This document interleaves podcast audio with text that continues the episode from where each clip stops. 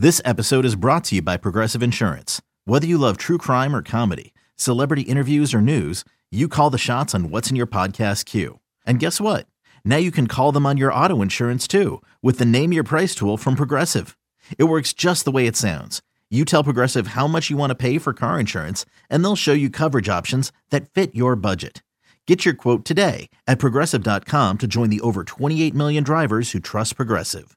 Progressive Casualty Insurance Company and Affiliates. Price and coverage match limited by state law. The following is a GoPowerCat.com and Spirit Street production. You've discovered your link to GoPowerCat.com's PowerCat Questions podcast, presented by Fridge Wholesale Liquor, and it starts right now. Now, let's go to the WTC Gig Powered Studios. Here's your host, GoPowerCat.com publisher, Tim Fitzgerald.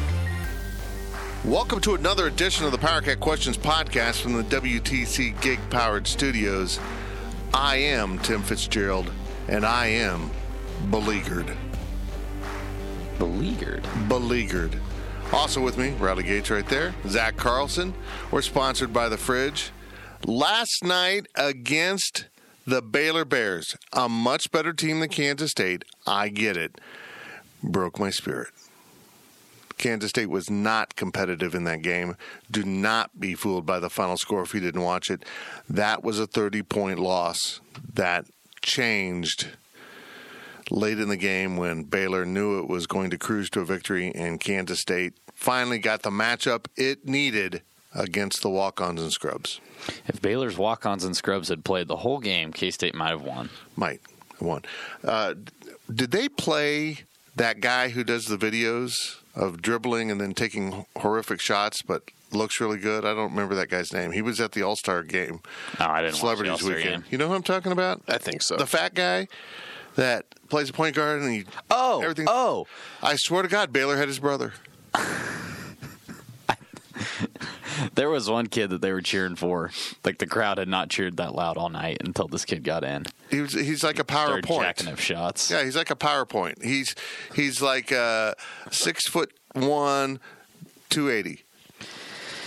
To be honest, everything that happened after K-State fell behind uh, 34, and just it was just blank after that blur. I, I wondered if um, what took place at Tech and then what transpired against Texas, it didn't mark the end of the season for the team, that they had just kind of chucked it in. They're going to play out the string. Uh, look, Baylor's really good, but not that much better. I mean, they were. K State played really well with Baylor here. Uh, aside from the first seven minutes, K State fell behind twenty to four here, and still lost by only six points. That's my point. The fight is gone. They don't really have that fight to climb back into things right now. Yeah, and it gets easier on Saturday with Kansas. That should be nice. It'll be an enjoyable day at the old uh, ball yard. We're sponsored by the Fridge. They'll make your day enjoyable. Get into the fridge at the corner of this and that. I need to look up a fridge special. Riley, talk about something. Oh, I know that the fridge is currently selling uh, kiwi lime natty seltzers. It's a new flavor.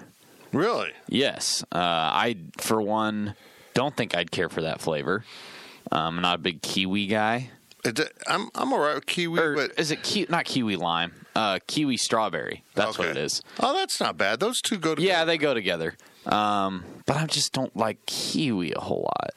I don't know. Maybe I'll give it a shot. Who knows? Still on that Bud Light seltzer train, which is sold at the fridge. They're out. No, I mean, Oh, it's- sold. and found out last night that Crown Royal is bringing Crown Peach back again, and I'm sure the fridge will have that as well. Well, that's nice. That's nice. You're a big uh, Crown and Peach fan.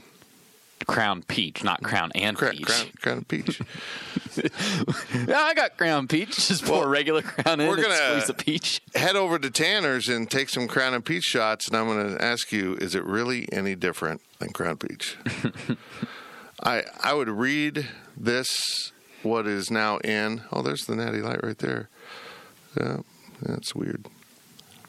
But I can't read this. Would This- you like me to read it for you? Stone you? Brew, never ending. I don't know. I, here, read that. What does that Is say? your eyes struggling this much? Uh, well, The Stone Brewing Never Ending Haze IPA. Okay, I was I was putting together. He was haze- trying to read haze IPA as a word. because it was a, it's a hashtag. Hazy Pia. Oh my goodness. The caffeine isn't fully registering. Would you like me to read this fridge? Go ad here? ahead, go ahead. It must be Tutti Frutti Tuesday because check out this lineup. We've got the new Natty Seltzer House. It's called House Rules. The Stone Brewing Never Ending Haze IPA with flavors of orange, lemon, oats, lemon. They said lemon twice, and pineapple. And the last and lastly, the Flying Embers Black Cherry Kombucha. Wow, man, what has happened to alcohol? Seriously, what has happened to It's alcohol? Tutti Frutti Tuesday. Well, it was Tutti Frutti Tuesday. Today is Wednesday. It's Whiskey that- Wednesday. That sounded like an advertisement for candy. Well, that's what the millennials like, Fitz. Boomers unite! Get back our man drinks. Well, you better go get some of that if you're going to listen to the first half of this podcast. Yeah, 'cause no we got doubt. to talk about K State basketball. We are going to discuss basketball in the first half of this podcast, and hang on to your britches. It may not be fun. People aren't having fun right now uh, I am straight up not having a good time. with Kansas State basketball. I mean, it's our podcast numbers. Oh my goodness! People are like, "Oh, they're going to talk about basketball." I think I'll do the dishes. By the way, this first half is uh, sponsored by Tanner's. I know we'll get. We'll get- actually, this is a rare occasion when people are like, "Oh yes, do some more reads." Do that. Do that instead of talk about basketball. Speaking of quality basketball, the NCAA tournament starts in a few short weeks, and at Tanner's this year, Fake Patty's Day falls Saturday, March 21st. The day is also the start of the round two of the NCAA tournament, and Tanner's Aggieville will not be participating in Fake Patty's Day. Instead, will focus on the NCAA tournament. If you want to come to watch some basketball, have some cold drinks, and eat some great food with your your go-to spot is Tanner's. If you are coming to Aggieville just to get faked up, you know what that means. You will be turned away at the door or very quickly asked to leave. Tanner's is about hoops on this fake Patty's Day. And you know what, guys? We are free to watch basketball at the for the NCAA tournament this year. hey, hold on. Team might get hot in Kansas City. Holy crap. Well, let's talk about that possibility of Kansas State making a huge run here at the end of the season, winning the Big 12 championship, and getting into the NCAA tournament field with a losing record. I'm sure someone's asked. Here's your questions from Wabash Station. Here's Zach. From Purple Powerhouse, I know a lot of people now are saying that these bad seasons are just something that happens to all programs, but I just can't make myself believe it. I see no reason why we should have to suffer through awful seasons like this every three to four years. Sneed, Diarra, Makol Mawien should have all been ready to lead this team. Am I missing something? Nope. Nope. Not missing anything at all. Seasons like this don't happen. Rebuilding seasons happen. And everybody wants to all right, let's just bring it in to Bob Huggins because everybody, for some reason, feels the need to plaster Bob Huggins out there as he has had struggling seasons at West Virginia. That's fair. Okay, in 2012 13, he had a rebuilding season. He went 13 and 19, 6 and 13 in the conference. The next year, 17 and 16, 9 and 9 in the Big 12 conference. That's a rebuilding season. Even last year, they went 15 and 21. They were 4 and 14 in the Big 12. They were pretty bad in Big 12, but they won 15 regular season games. But last year would have been like at West Virginia if Xavier Sneed had been suspended the entire season. Right. They lost Esa Ahmad, uh, a couple other players. Yeah. Blanking off the top of my head, but this is not normal. And we've been saying that for weeks. This is the team of Bruce's choosing. There has been one unexpected departure from this team, a third string point guard who at times might have helped. I understand that, but in reality belongs at a low division 1 basketball program, which is where he's at now. This is the team of Bruce's choosing. These are his guys. He picked them on the recruiting trail. Okay, James Love III has foot injuries. Wow, that's devastating to the program. Maybe if they had Neil, Sean Williams, and whatever room other names, Attorney at law. yeah, you want to put in there, uh, I, and James Love, they'd be two points better, three maybe. I don't know. This team isn't competitive, and again, Nothing devastating has happened to this team.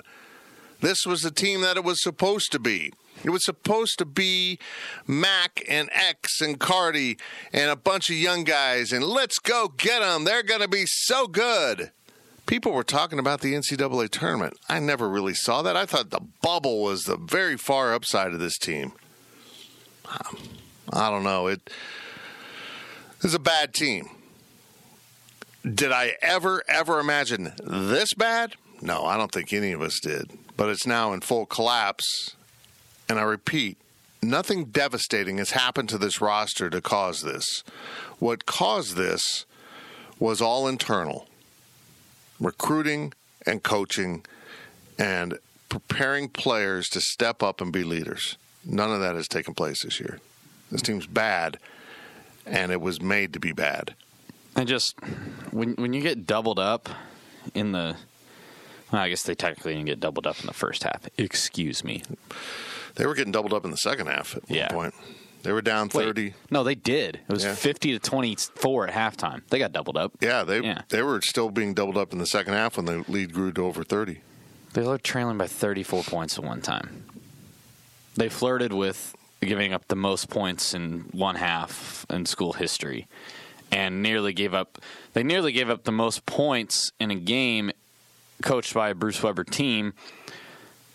Arizona State had 92 in Las Vegas a few years back in that shootout 92 to 90. So I just this is this is a there's not one good. I literally somebody was trying to make a case for the team yesterday on the boards, and they said uh, the thing that is killing the team right now is we have no offense and our defense is not as good as it was. so basketball is bad, is what that translates to. But they look great in warm ups, which the announcers mentioned. They looked really good at shoot around. M- Notice it's called shoot around, not make around. Kansas State performs well at shoot around. From Contra Cat, clearly losing a Barry Brown as a leader as well as a Dean and Kamau was something this team wasn't ready to replace. How do you analyze Bruce on that front, considering that it seems to be the most significant deficit this squad has? I think Bruce probably just assumed, as we all really did, hey, Cartier and Xavier will step up and be good leaders, both in terms of their play and in terms of their uh, off court leadership. And he, you know, they'll lead the freshmen. I don't think he was expecting to have to rely on DaJuan Gordon to be a leader and Mike McGuirl to be the most inspiring player on the team. I don't think he was counting on that. And, and to his credit, to Bruce Weber's credit, he shouldn't have to rely on them. Guys like Xavier Sneed and Cartier Diarra should have stepped up this season. Makol Mawien should be a leader after being in the program for three years now. But guess what? None of them did. And that's on those players. That's their fault. But Bruce Weber also should have realized at some point in time and got after him. I think he's given him a pass. Oh, well, Xavier's, that's just not the type of guy Xavier is. Well, it might not be the type of guy he is, but it's the type of guy he has to be. Well, then why didn't you go find someone that was that type of guy? I mean, honestly, it this didn't hit your program like a meteor, an asteroid, like it came out of nowhere. You knew for years that the core of your team were these three guys, particularly Barry Brown. Uh, look, Dean Wade and Kamau Stokes, great players, had their great roles, but Barry was the backbone of the program for three years. Yeah. And I mean that. He was the backbone of the program for three years, not the coaches, Barry. This team belonged to Barry. It belonged to Roddy McGruder. Eventually, it be- belonged to Marcus Foster. We saw where that led. And then it belonged to Barry. Now, what scares me is the way this season's unfolding. I don't know if any of these freshmen are in a spot to to step up and say, "This is my program next year." Maybe David Sloan. I thought DaJuan Gordon was going to get there, and boy, has he hit the wall. He's just he's done. He's he's a turnover machine. He's not playing well. I think he wants this to be done. This didn't just happen. You didn't foster and create leadership within the younger ranks of your team. Nobody was prepared to step up. And if you recognize that this just isn't in their nature, which I think in hindsight we can easily say that's true of X and Cardi, excuse us for not understanding it. We're not with them every day. We assumed When you said it was going to be okay, you saw leadership in them. Now you're saying they're not leaders. Why didn't you go find a leader on the recruiting trail? And maybe you did, but if you expected a freshman really to be able to overcome what the juniors and seniors wanted to say, that obviously hasn't happened. It's very frustrating. I'm going to say it for a third time and maybe the third time of 10. This is the team of Bruce Weber's choosing. From Power Cat Ryan, how much is this season slowing the momentum K State has been building since the hire of Bob Huggins? I actually don't think it is because that momentum got halted to a stop when Bruce Weber did this the first time. Yeah. Oh, it, absolutely. I, it burned it to the ground once. He's burned it to the ground twice. And maybe the rebuilds don't happen as quickly as I think they should when the problem is yours. If you inherit someone else's problem, I'm going to give you three, four years. Yeah. You, you need that. But when you inflict that on your own program, you don't get three or four years. This is nuts. I mean, I look back and think of the criticism I took for saying Bruce should have been removed. There was no way to know that he was going to go Elite Eight, Big 12 champion. And now everyone's saying, like, well, that's going to happen again. They'll rebuild next year and then they'll make a run. And we don't know that. You know, just because yesterday was sunny doesn't mean tomorrow will be sunny. You, you just don't know. Look, he's great at putting together teams over the long run. But man, if next year is another five, six win season, I don't think K State fans are going to muster through this. No. This has been so much worse than what anyone else could imagine. That I'm seeing good fans, loyal fans, saying this is enough. Well, I got news for you. No change is going to be made. It just isn't going to happen. That nor should it. It's not like I'm saying that just because I, I don't think Gene Taylor will make a move. He shouldn't make a move. They're coming off a Big 12 championship. Let's give the coach another year to see what kind of progress he can make with this. And by progress, I mean they better be in the middle of this conference. Because if being in the middle of the conference is too much to ask, what has happened to K State basketball? I mean, I, this is what I went through last time. But they went 8 and 10. Oh, so being below average is cool. I'm not cool with that. Is being average in your conference on a consistent basis too much to ask? It shouldn't be. But now we look at Bruce's overall record. I don't have it in front of me. His Big 12 record, it's got to be right back down there, right around 500. His overall record at K State is 159 and 108. What about his conference record? You got that? I don't have that handy right now. I can work to get it. It's just so frustrating. This, uh, he's going to get another year, folks. He's going to get another year. But I'm going to say it right now. And I want everyone to understand that I'm saying it now and not next season when there's struggles. You don't get to devastate your own roster and then have an excuse that we're so young. You you under recruited for years, and now you've got having to go out and get four, five, six, seven guys in the recruiting class. You don't get to say, well, we're really young. Well, why is that? You got to pick up the pieces and move forward with it. This is Bruce Weber's what? Eighth season right now? He's 71 and 70 in Big 12 play. And if he loses out the rest of the season, these last three games, he'll be 71 and 73. Ouch. I thought Kellis said it really well on the Insiders podcast. It's not like this is the first time this has happened at K State. It's not like this is the first time it's happened in his career. This is just what happens. And if you're okay accepting that, then I guess you are. But some of us are not. Very good. From KNED, why is it teams are only a reflection of the coach when they are winning, but it is players who don't get it when they are losing? I, just, I yeah, exactly. I don't get that. A lot of lot of talk out there right now about Bruce Weber not being responsible for this team or Bruce Weber doing as good of a coaching job with this team as anyone else would do. You know what a bad coaching job is? Scoring one bucket in the first seven minutes of the game for three straight games. Because that's what's happened to this team. Well, That's bad coaching. Because I've got news for some of you that want to say it's the players. These are the players of his choosing. Have I said that? This is the team he put on the court.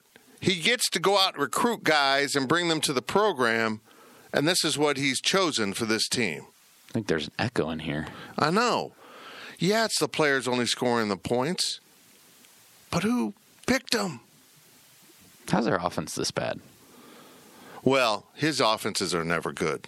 But this is bad. His offenses are never good. He's a defensive coach, and they are only good when you have guys that just go get buckets.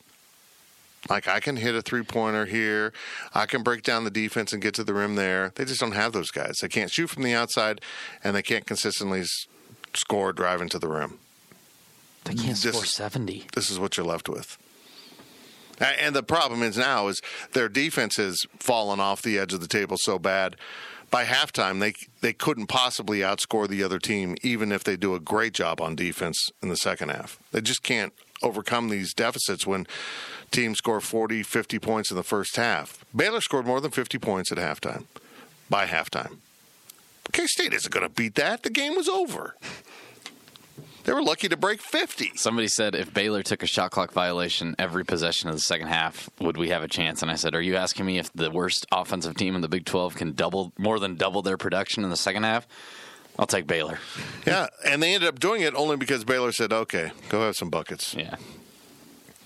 From Contra Cat, how serious do you take the end of this season if the guys can't rally for one win on the back half of conference play? Honestly, I don't take it any more serious than it is right now because I'll be honest with you, if they finish 2 and 1, let's let's just hypothetically say they lose to KU, but they beat Oklahoma State and they beat Iowa State, I don't think this is any better. Why is 4 and 14 just amazing? uh, That much more amazing than 2 and 16. Uh, Aside from beating KU, I don't really care what happens this season. Oh, you beat ninth place Oklahoma State, which has two more wins than you. One of those, which is already you. You beat Iowa State without Tyrese Haliburton. Cool. I only care if you beat KU at this point.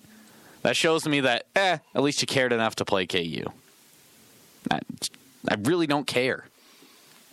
That's, Yeah, It's that bad. it is that bad. Uh, yeah, really. Oh, you're right. Only beating KU at this point does anything to salvage the season. Beating Iowa State or Oklahoma State. Cool. Who, who else they got? Texas. No, That's it. That's it. Oh. God, it's jeez. It's one more week. The band-aid is almost ripped off. Beating Kansas can only salvage any kind of respect.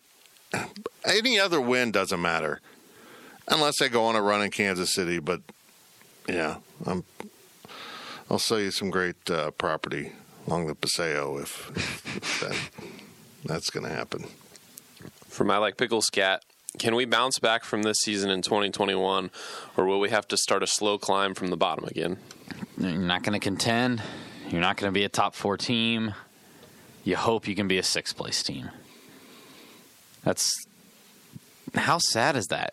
Mm-hmm. Your ceiling is sixth place next year, probably. And again, I've said it. I've said it probably publicly, and I've said it to a lot of people in text. I'm really worried that a lot of people out there are really banking on these freshmen suddenly coming in and being exact. Everybody out there is seeing the numbers that Selton Miguel is putting up in high school and thinking that he's going to come in here and drop 27 on KU, and Kazuki is going to go for 50 against Baylor. That's not going to happen. It's not going to happen at all. Well, you know what's going to happen? They're going to have some nice games. I'm sure of it. I'm sure they'll have a 20 point game at some time. But then they're going to have an 0 for 8 game or a 2 for 10. And they're going to turn the ball over six times. That's what freshmen do if you're not an elite five star freshman that's going to the draft. So, yeah, you can maybe, like everybody said it. I think we'll be. I think K State will be better next year. You know why? Because it can't be much worse than this. No. From Power Cat Ryan, how bad would next year have to be to fire Bruce Weber? Uh, That's that's too vague. You know, I, I'd love to give you an answer, Ryan. I'd love to say hard and fast. You kind of need to know what the context of the season is Yeah. too.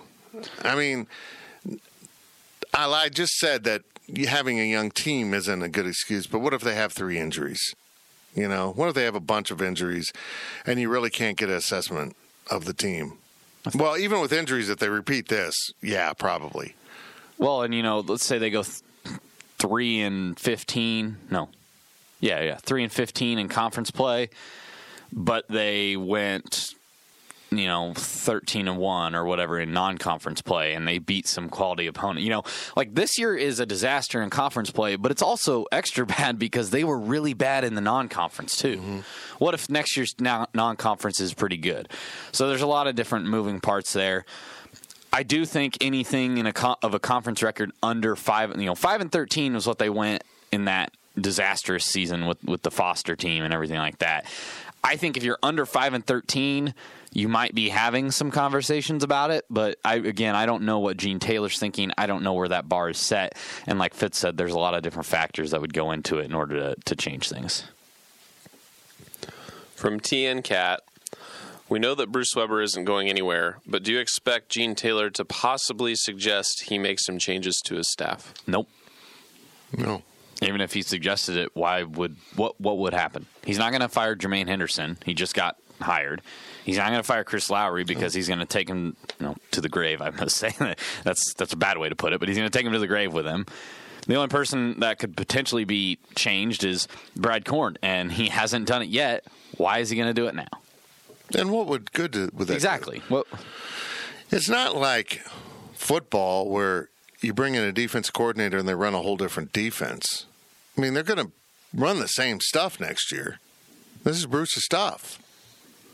I mean, they're they're going to continue to do what Bruce wants. I mean, changing recruiting at this level, if a one coach is glaringly bad at game prep, and they lose every game that that coach prepares over a span of time, I get it, but that that doesn't prove out on this team. They're just bad right now. You, you change a re- recruiting aspect of your team in basketball when you change an assistant coach.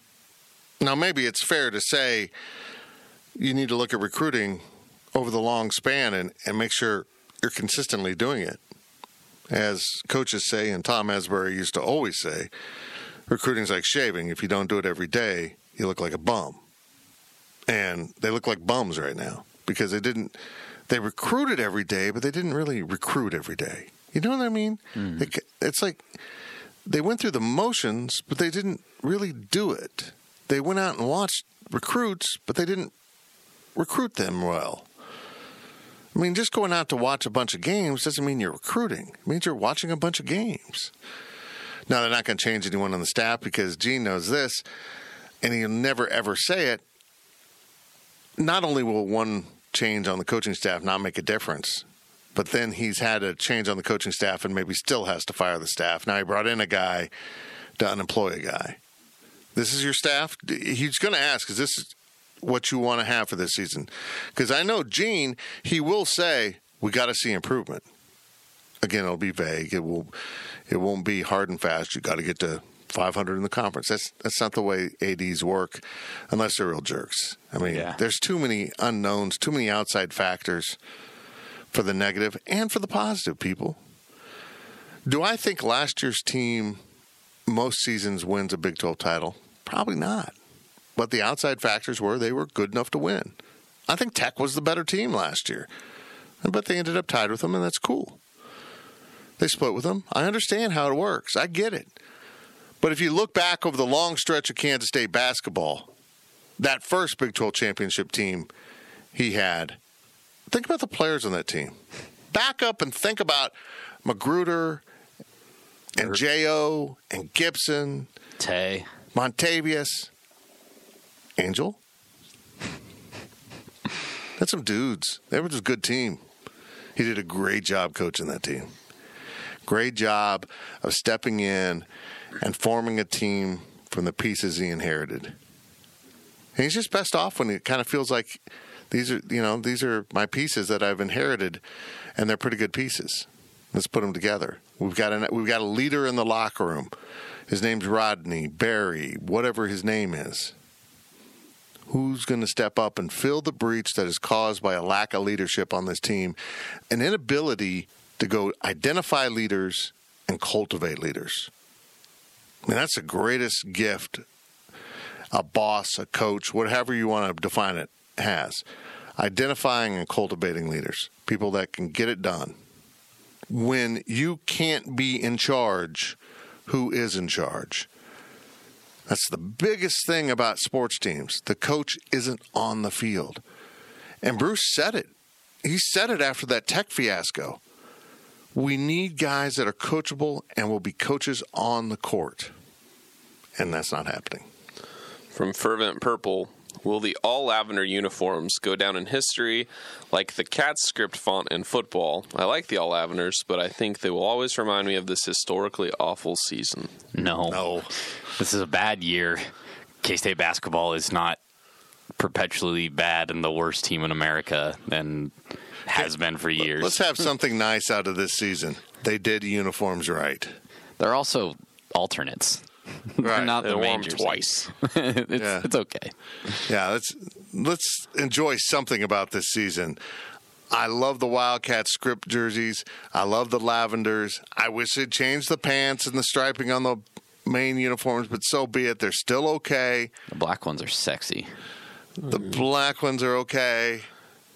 God, those shorts. I don't know why I love them, but I do. We got to Turn a ahead the clock, Major League Baseball.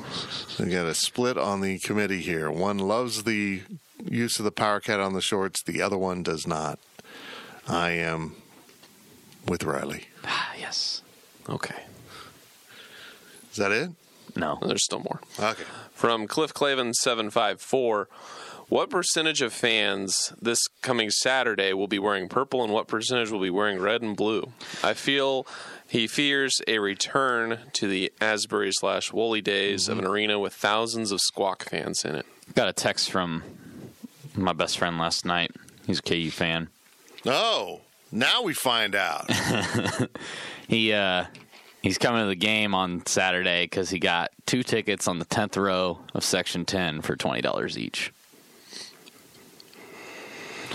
Two tickets on the tenth row, right by the K State bench, for twenty dollars each. And if you go to kstatesports.com, they're selling the tickets for like hundred dollars. yeah, so you got them from a ticket holder. Guys, I wouldn't pay forty dollars to go to this game if I didn't have a free credential to go. Why? Why would you pay hundred dollars? K State, call up your fans right now, whether they're current ticket holders, former ticket holders, an alumni that doesn't have season tickets. Call up K State fans and sell them tickets very cheap. Nobody is paying hundred dollars to come to this game except for KU fans. Nobody is paying anything to come to this game right now. That's a great price he got.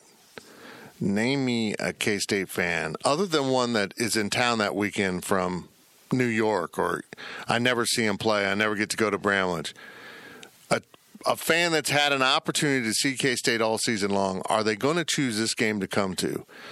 Are they going to choose this game to spend their money, even if it's 20 bucks, to go sit and watch Bill Self and the rest of KU metaphorically shove a stool up their team's butt? And at the under four timeout, the that chant breaks out. I'm not talking about the FKU chant. I'm talking about KU's chant, and it fills Bramlage Coliseum. All because of this season. Hey, this this is what you get. You don't win games, fans don't show up. You open up the door to the other fans. It is in some ways exactly what happened under Asbury and Wooldridge. And and we've had this discussion on the message board. Is this like that? No, because this is a one season thing. That was a that was a prolonged illness. This is like a really, really bad start of what could be something prolonged, and you don't want it to be. But this will be a good sampling of what life will be like if this continues. Last question of the first half from ContraCat. If you have to put up $100 of your own money, what line are you setting for Saturday? I would put hundred dollars down on K State to cover the spread if it was KU favored by eighteen points. And I'm only giving K State a little credit because it's in Bramlage. and I think it'll be pretty rowdy for a little bit of time. I would need 19 and a half. So they'll they'll So lose by less than 20. I'll give you that. Yeah, less That's than probably 20. right.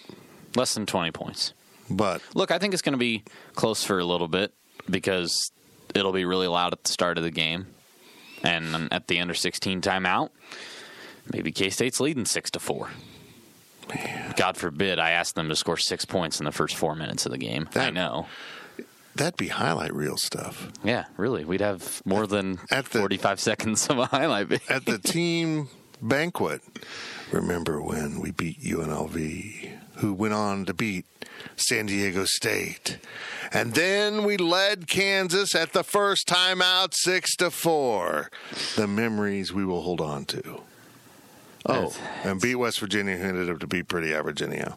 Guys, KU is playing like the national champions right now. They're so good. As a Azubuike is How are they going to stop him? I know we said that last time.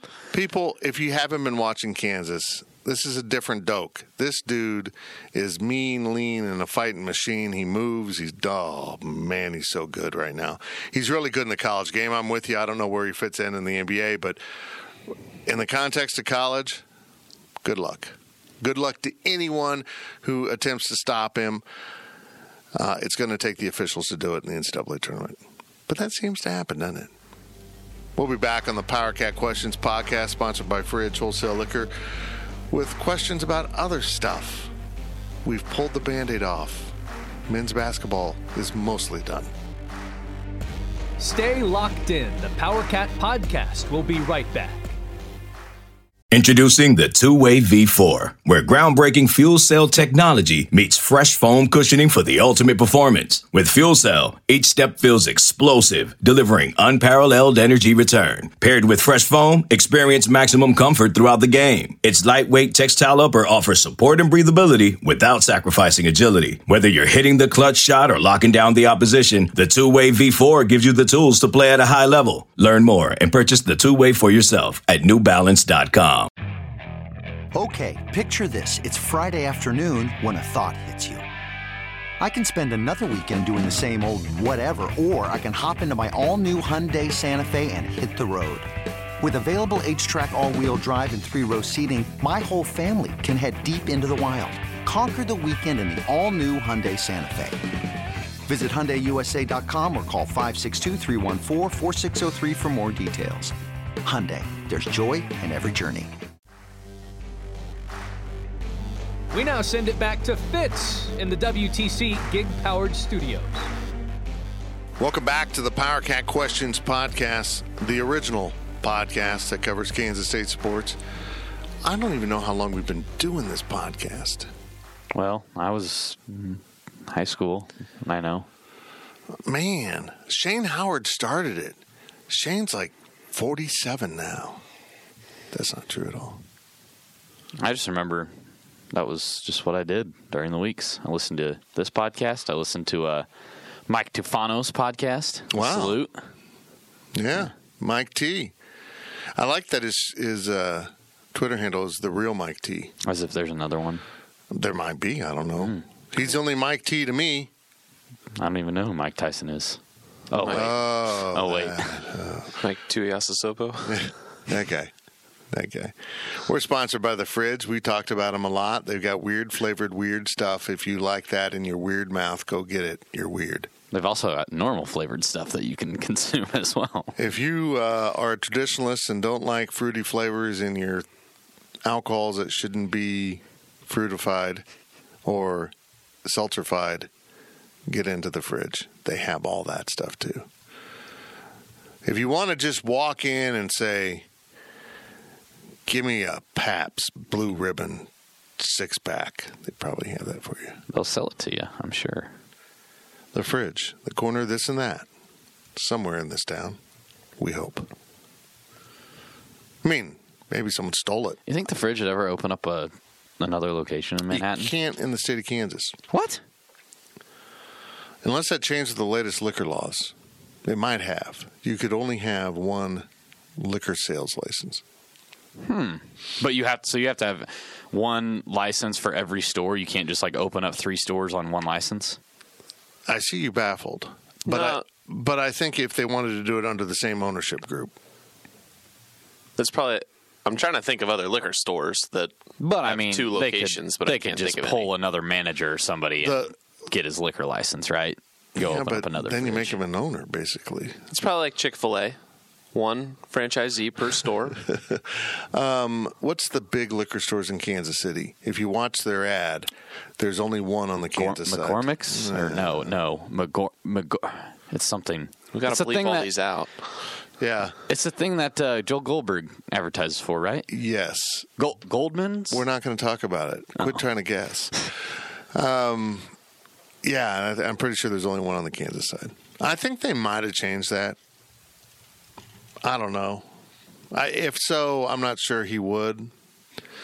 But putting a big old fridge on the other side of town or in Junction City might be a good idea. I don't know. Oh well. Oh well.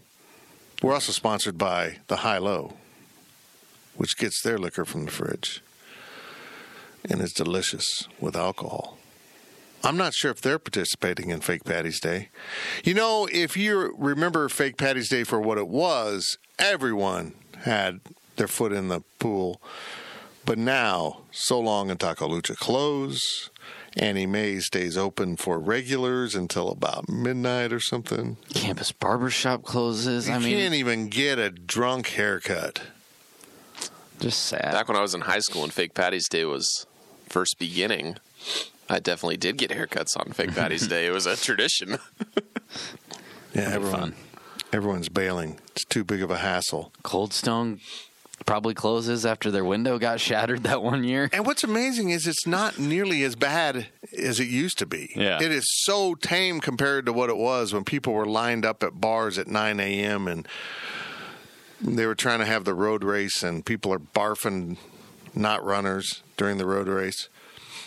I mean, it's it's just so tame compared to that. And now all the heavy drinking is all around town, like I predicted it would be. It's more fun. You squeeze the toothpaste tube, and the toothpaste goes everywhere. And that's what the city did with Aggieville. They squeezed it, and people took their parties elsewhere. Anyhow, go to the high low. Fake Patty's Day or not, wonderful place, wonderful service, great food, unique drinks. Man, Best pizza in town. yeah, it really is. AJ's Pizza served at high low. Let's get going now with your questions from Wabash Station. Let's not stall anymore. We covered the tra- tragedy, tragedy. wow, that is men's basketball in the first half. Let's move on to other topics, including some basketball. Here we go. From KNED, Gene Taylor said jersey retirements will be reviewed on a case by case basis. Did he say who is on the committee to review each case, and how do I get on it? Uh, yeah, he did not say who was specifically on the committee.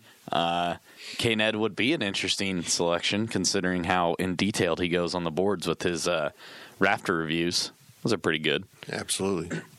I thought it And was, email me at tim.fitzgerald at gopowercat.com. E- e- shoot me an email. I'll make your presence known to Gene. It. We need to get moving on this. I thought it was an interesting. I appreciate Gene's time first off for the story. That was telling for me, and I'm not. I'm not totally blaming Gene, but I'm not also giving him a free pass on this because Gene has been here since 2017, and they've had no discussions about jersey retirements. He said, if you didn't read the story, and I just think that's. I think it's a little irresponsible of K State to not have any conversations whatsoever, especially since the topic has been brought up multiple times over the last three years. Uh, I agree. I mean, it's just when was the last time they did this? 2009. This is another function of not having enough K Staters in the department. The department's really well run. It's not like I'm complaining that they don't do a good job. This this is a really good athletics department, but they just don't. They're not tapped into these things. You know, there's one prominent person that's a K Stater, but this should be done. I mean, there's just, as KNet has pointed out, there's just a couple guys, Dick Knostman and Rick Harmon, that absolutely should be up in the rafters. Knostman's up there. Okay, who am I? It's You're thinking of uh, Ed Nealy. Howie Shannon. Oh, yes, him too. There's a couple old timers, Howie Shannon and Rick Harmon, that need to be in the rafters. Absolutely should be in the rafters. Howie Shannon's a two time All American, on the Final Four team. Not in the rafters. And then you come to Ed Nealy. And the problem with Ed is, was it Kane that pointed out? He was an eye of the beholder type Yeah. guy. You had to, stats don't properly dignify his value in K State basketball history. But he was incredibly special. I told the guys the other day, I if you'd have put a gun to my head and asked me if Steve Henson was in the rafters, I would have said yes because I just thought he was, and he's not. Oh yeah, and then by the way, there's the all-time leading scorer in program history, Jacob Pullen, uh, and Michael Beasley, who potentially had the greatest season in the history of K State basketball. Now, I know those are the guys when people are saying we need to get these guys in the rafters. Folks, we got some cleaning up in aisle one to do. Yeah, that's the thing. You can't put. I love Jake and Mike to death. Like I want them up there as bad as anybody does, but I don't want to see them up there before some of these older guys because the further along we get from them, a we don't know how much longer those people are going to be with us. They're not. The, the older guys aren't. and b we're going to forget about them if we continue to go on and on and on. They have been forgotten. Exactly. They have been forgotten by the people that matter that are deciding that because right now nobody's deciding that. It's time to move on this. I don't think there's any doubt. And in a season that will clearly be rebuilding, how about they tie next season's promotional campaign to the history and put a bunch of guys in the rafters throughout the season? We just named what, six guys that belong there? maybe try to arrange it where you have some kind of historical reference all nine home basketball games in the conference. Where do you sit on Mike? Mike belongs up there. Thank you. He absolutely belongs. I don't care if it was one season. It was. He was the best player in college basketball that season. Hands down. Man, He, he was. I will argue that Michael Beasley had one of the most dominant college basketball seasons. Was one of the most dominant college basketball players ever. I mean, really. Right. Think about it.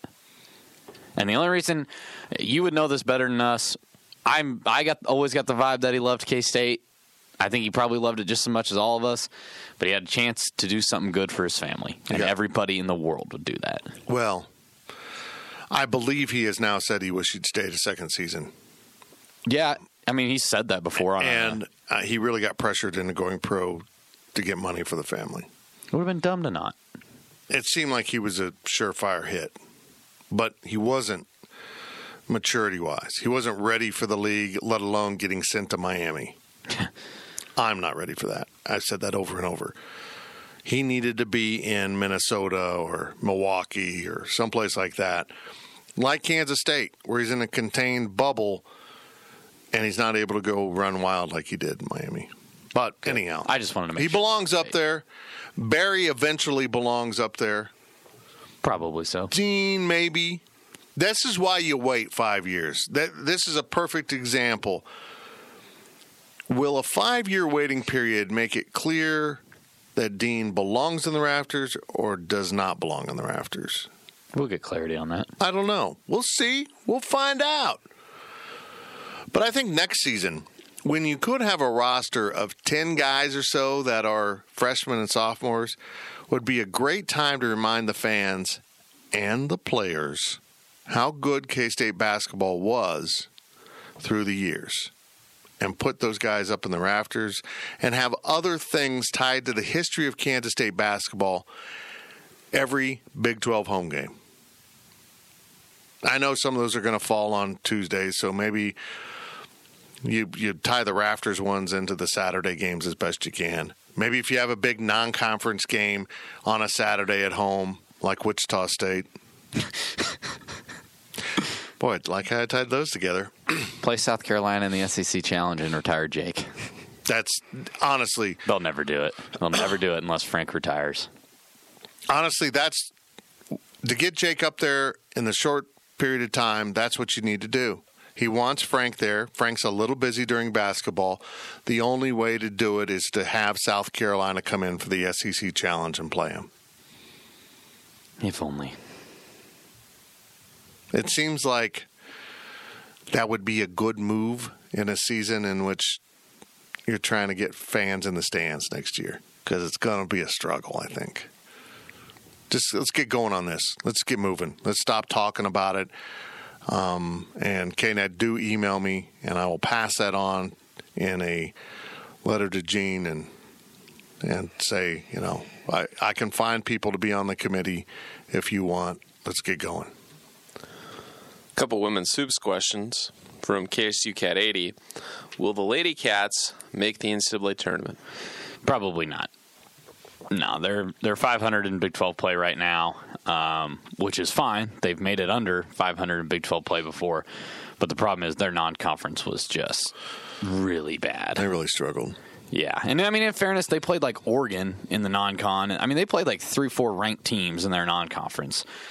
So, yes, they did battle test themselves, but you can only you only get so much credit for battle testing yourself before it's kind of like, okay, you got to start winning some games. I'm less definitive on it. I think if they have a little surge here, win a couple games, and they're in Kansas City this year, right? Yeah, Um, They could get over the hump because of that schedule and the Big 12 kind of being the the conference in women's basketball.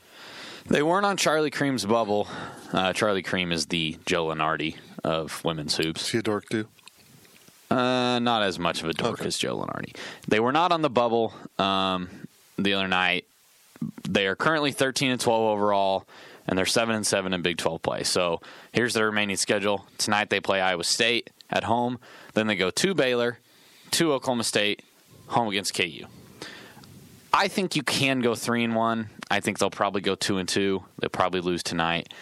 Let's, hypothetically say they go 3 and 1, so they're they're 16 and 13 and that would make them 10 and 8 in the Big 12.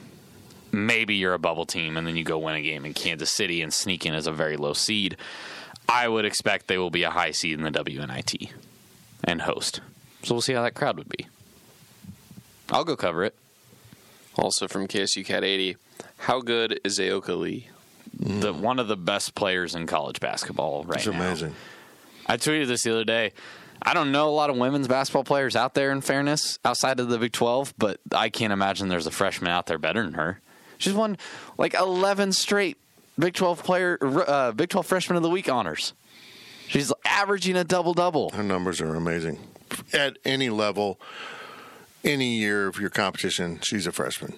It's it's really remarkable what she's doing, and I think her production might suffer a little bit next year when you lose Peyton Williams. I mean, you're gonna have you're gonna lose a little bit of that, you know, one two punch Yeah, down you there. can't. You can just focus on her. But you also are bringing in another tall, uh, program's tallest player under Jeff Mittie next year, and Taylor Lauterbach, six foot seven. Jeez. They make women at six foot seven. Do you know that? Yeah, It's crazy. yeah. If you were back on uh, Farmers Only, you'd know this. So yeah, we'll see how she progresses, but it definitely looks like she's off to a very impressive uh, start to her career, and next year hopefully is better if they can get some guard play. From some football questions now from Lady Cat in Texas. How is Coach Snyder doing, and do you run into him? No, I don't. I, I think he's fine, and no, I don't run into him. I think he travels quite a bit, goes out and speaks. He's been at some basketball games. Yeah, God bless his soul. yeah, He doesn't even have to go. yeah. Um, it, it's just very interesting now with Sean heading to L.A. Well, we'll get there. she- we'll get there. So Oh, she asked that this next. Did he have any influence on Sean getting hired at USC? I don't know. I honestly don't know. Sean's got a pretty good reputation for special teams, and USC was really bad. Nebraska was bad. Texas was bad. All those schools wanted him, and USC was the one that gave him an actual coaching position, not an analyst position. I'm sure somebody called Bill Snyder and said, Oh, yeah. what do you think of Like your he'd give him a bad reference. Right. It's tough to ask your dad or ask the person's dad to give them a critical job performance Well, he evaluation. didn't put his toys away when he was a kid. I mean, in in that sense, yeah, sure, Bill Snyder had influence, but uh, it's it's not like Bill Snyder had a long-standing relationship with Clay Helton and called in a favor. You know, like we kind of speculated with that North Carolina thing rumors a year ago. Uh, no, I mean, I think I think Sean was was qualified for the position. USC needed somebody that was willing to potentially coach on a one year staff. That is Sean. So, yeah, I mean, I, it's probably a good hire for them. It's a good opportunity for, for Sounds Sean. like he got a two year contract, so he, he was wise in that.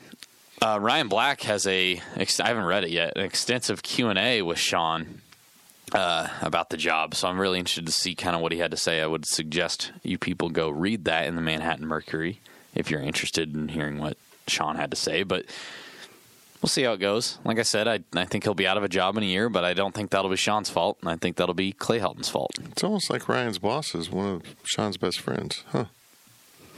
I don't know how that works. Damn. From Oiler Cat, any word if Taylor Braet is going to get some additional staff with some coaching salary money opening up? Haven't. I mean, nothing has been announced. The- This, asking this question reminds me it's time to revisit that. Yeah. I, that's why I wanted to bring it up. It's been asked before. I haven't had the answer to it. I finally just wanted to get that out there and clear it up. We don't know because we haven't gotten anything official. We haven't asked yet. We'll dig into it a little bit. But uh, as it sits right now, and based on what I've seen in terms of, of recruiting on the Twitter world and everything, it still looks like it's Taylor Braet and Hank Jacobs doing the main, you mm-hmm. know, I mean, coaches, yes, but And there are younger guys that help out, but as far Yeah, as yeah. the question being full time people that really pitch in, not that we're aware of directly on recruiting. We'll get an answer. We'll probably have a couple press conferences here in a few weeks. We could probably ask that question. I mean, like our former photographer Emily Starkey actually works for football. That salary was added, and she's the one that takes all the pictures of all the recruits when they come in. She does a lot of she does the photography at games. One of them, she does a lot of things to promote recruiting, but she's not recruiting. So she's kind of a fringe recruiting person. That position was added. Um, and they needed to build up the social end of recruiting, which they've done a great job with. But you're right; they need more help in the raw, you know, development. And, you know, maybe there's people their full time jobs are actually hosting, which Yeah. Taylor kind of does, and it wouldn't be a bad idea to have someone that can just carry that and be in charge of that. From Cam Wildcat, I was really hoping to see Connor Fox get in a few games last year at tight end to get him a little experience. Do you know or have coaches addressed what held him back? I mean, the way you got to look at it is they had Blaise Gammon and they had Nick Lenners as the starters. And they were very, pr- I mean, yes, they had a lot of drops. They weren't great tight ends, but they were productive. Right. They did what they needed to do.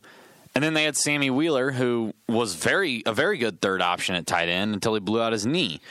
Um, yeah, sure, maybe I would have liked to have seen him on Logan the field. Long moved into that. Yeah, role. oh, Logan Long. Forgot yeah, about they, they just had too much traffic in front of him. I think. I mean, it, to play him, you weren't going to play someone else, and he never asserted his ability apparently to displace one of those guys. I yes, I wish we could have seen him just because, but I, I wish we could have seen all the freshmen. You know, I it's tough to get twenty some players onto the field and truly evaluate some raw potential. And oh yeah, by the way, you're trying to win Big Twelve football games. Yeah, they didn't have coming down the home stretch. You know, the last half of the season, they didn't have a big home blowout where those guys would be dressed and you could get them into the game. And they were in competitive games, so and now that isn't the time you start messing with stuff unless you really believe them, believe in them like some of those freshman running backs. Now, if a guy like Connor Fox doesn't see the field this coming season, then Yeah. it starts to become a topic. It's it's going to some of these guys that didn't play, uh, didn't do the four games or fewer this season. It'll be interesting to see where they fit in come spring. From Purple Powerhouse, does our team really need Ben Newman to come around and make rah rah speeches and drop contrived slogans like pound the stone in order to motivate the team? I love almost everything about the new regime, but that's probably my least favorite aspect of it. I think it was a really cool way to get people to buy into the new culture and new coaches and everything, and it got people excited on social media. And it's still going to get people excited on social media. I have a little, I have a slight problem with how much Ben Newman likes to take credit for what's happening on the field. Mm-hmm. That's my only problem with it. It seems like his social media, he considers himself a coach direct to success. I'm not a big fan of it. I've been, you know, I I see that why they have him, but is that still needed into the future? I'm not sure. Pound the stone isn't his phrase. He borrowed it. I find it interesting that Purple Powerhouse is a weights guy, and this is what he's. He agrees that. I mean, you've got a weight, strength and conditioning guy. Coach Dawson's pretty motivating in himself. He's got to stick around, though. I mean, him and Klieman have been friends for God knows how many They're years. tight. I mean, the connection at North Dakota State was Chris Klieman, not the program. He's no longer involved in Fargo. Here's what's interesting: is he doesn't just do K State. Oh no, he's with Alabama, man. he's got other basketball programs. He's got other. Michigan State basketball. He's got non-revenue sports. He does. I mean, this is his job. He's on retainer basically from a bunch of programs to fly around and kind of be their motivator. What a job! Read a bunch of motivational books, borrow what you can, and carve your own shtick out, and put together some good over-the-top speeches and get paid six figures. If you're tired of pound the stone now, just wait until the marketing department pounds that stone into the ground for the next five years. Keep pounding. If I hear "win the dang day" one time after spring ball starts, I'm gonna lose it. I'm gonna lose it, man. Pound the dang stone. I'm with you. Uh, yeah, uh, marketing's going to be interesting this year. Last question of the podcast from PowerCat Ryan. How will not having a spring game affect the type of coverage you would like to have? I don't think it's actually going to affect us at all. Um, I mean, a- aside from the actual game itself, where all we did was like Covered like notes about what we saw on the field. We're still gonna. I mean, I assume. Now, we're if still this was under Coach Snyder, it'd be a disaster. Yeah. But we get lots of opportunities under Coach Klieman to go to portions of practice, little, little snippets here, to go see, uh, you know, to have players in spring. What Coach? Snyder would pretty much open the door the first early in spring practice. It wouldn't even be before spring practice. It would be like four or five practices in, and then we might have one in the middle, but I think that went away, and then we ended up with the one after the game. What did we have last year? Like three, maybe press conferences. It's basically weekly, yeah. I think we got coaches. We got a each coordinator. times. Yeah, I mean, like we got a lot of media opportunities last year, and I don't know.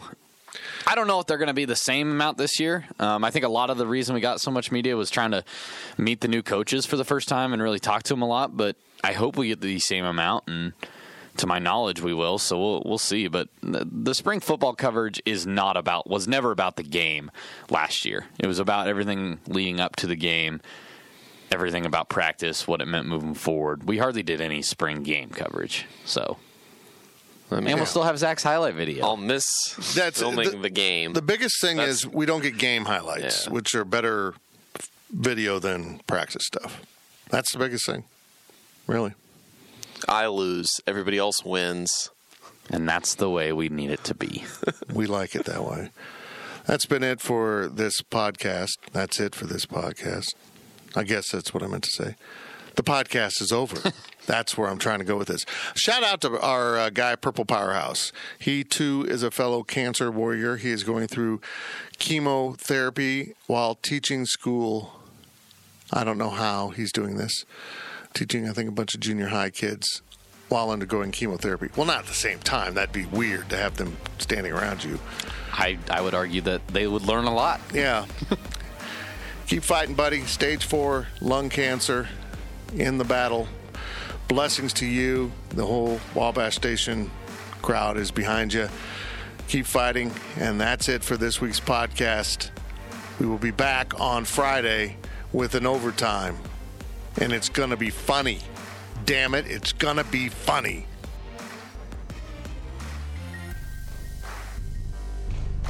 You've been listening to the Power Cat Questions podcast, presented by Fridge Wholesale Liquor. Power Cat Podcast. All rights reserved. GoPowerCat.com and Spirit Street Publishing. The time has come for drag queens to save the world. RuPaul's Drag Race All Stars is back on Paramount Plus, and for the first time ever, I want you to use your talent for good. for a change. Eight iconic queens are competing for the charity of their choice. This is how you do drag. Who will slay it forward, win cash for their favorite cause, and a coveted spot in the Drag Race Hall of Fame? RuPaul's Drag Race All Stars. New season streaming May 17th exclusively on Paramount Plus. Go to ParamountPlus.com to try it free. Terms apply.